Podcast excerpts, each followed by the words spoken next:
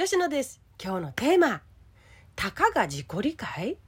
いいえ自己理解とはあなたの人生を大きく変えるものです。あなたは自分の頑張り方分かっていますか？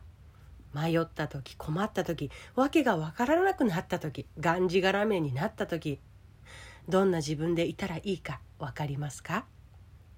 どんな自分で家族や友達や周りの人を巻き込んでいったらいいのか分かりますか？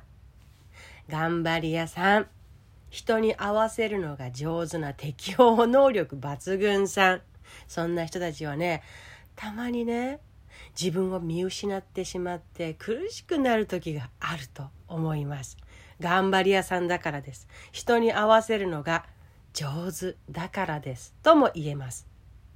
そんな時に自分の指標っていうのがそもそもあると立ち戻れると思いませんか？またそこから自分らしいルートを歩けるようになる指標持ちたいと思いませんか？私はずっと欲しかったですね。そしてね頑張れの言葉が大嫌いな人多いんじゃないかなとも思います。私はね頑張れって言われるのが本当にしんどい時期がありました。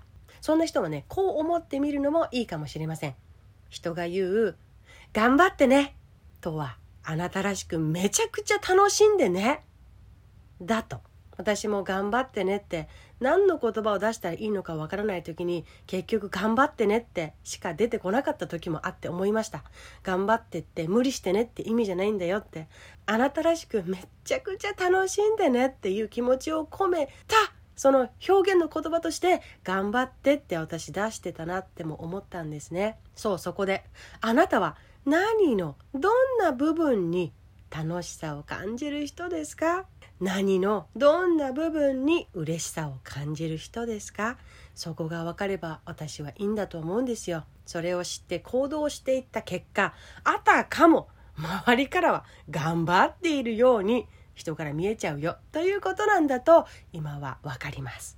自分にとって大切な大切なことが反映された働き方過ごし方生き方ができたら最高じゃないでしょうか。散らばって散乱しているように見える自分であっても同じ大事な一本のルートそこがあってそこに全部をまとめていくような生き方ができたら私は最高だなと思って才能プロファイリングというお仕事を続けていこうと思っています。